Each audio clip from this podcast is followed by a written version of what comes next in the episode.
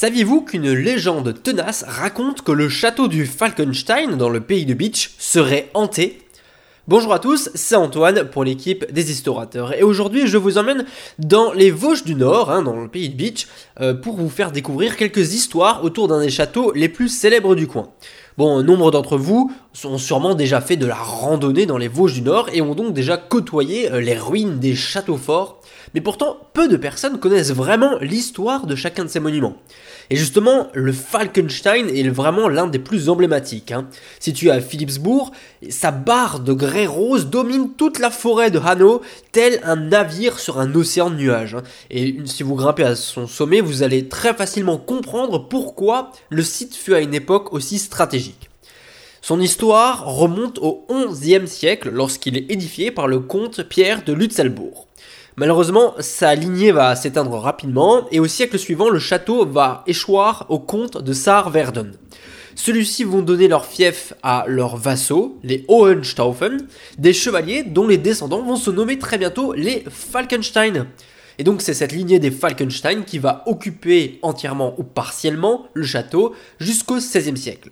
Au XIVe siècle, les descendants des Falkenstein continuent de se partager le château, mais ne s'entendent pas vraiment, hein, et vont être obligés de signer une paix castrale, et donc le château va être cloisonné en trois parts égales. Nul ne peut céder une part sans l'accord d'une des trois autres familles.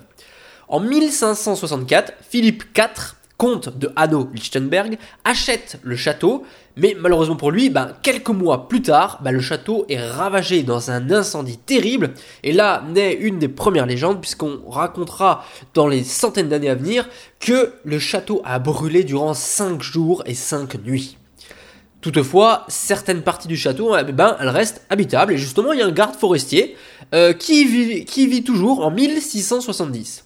Cependant, le château va être ruiné une nouvelle fois durant la guerre de 30 ans, et en 1676, le coup de grâce intervient avec les troupes françaises de Montclar, qui est un lieutenant général de Louis XIV, et alors là, c'est fini, le Falkenstein est rasé définitivement. Entre-temps, c'est le duc de Lorraine qui récupère le titre de comte de Falkenstein, mais pourtant ce titre n'est assorti d'aucune possession territoriale, hein, bah oui, puisqu'il n'y a plus de château. Et donc les, descendants du duc de Lorraine vont continuer de porter ce titre hein, jusqu'à François III de Lorraine au XVIIIe siècle. Et toute cette histoire mouvementée du Falkenstein, elle a fait naître plusieurs légendes. Il semblerait d'ailleurs que les habitants du château entendaient régulièrement des coups à minuit en provenance de la cave. On raconte qu'un tonnelier fantôme venait frapper autant de coups de maillet qu'il y aurait de barriques de vin dans l'année. Enfin bref, entre mythe et réalité, ce qui est sûr, c'est que le château du Falkenstein est incontestablement un joyau patrimonial des Vosges du Nord. Rédaction et présentation Antoine Crutten.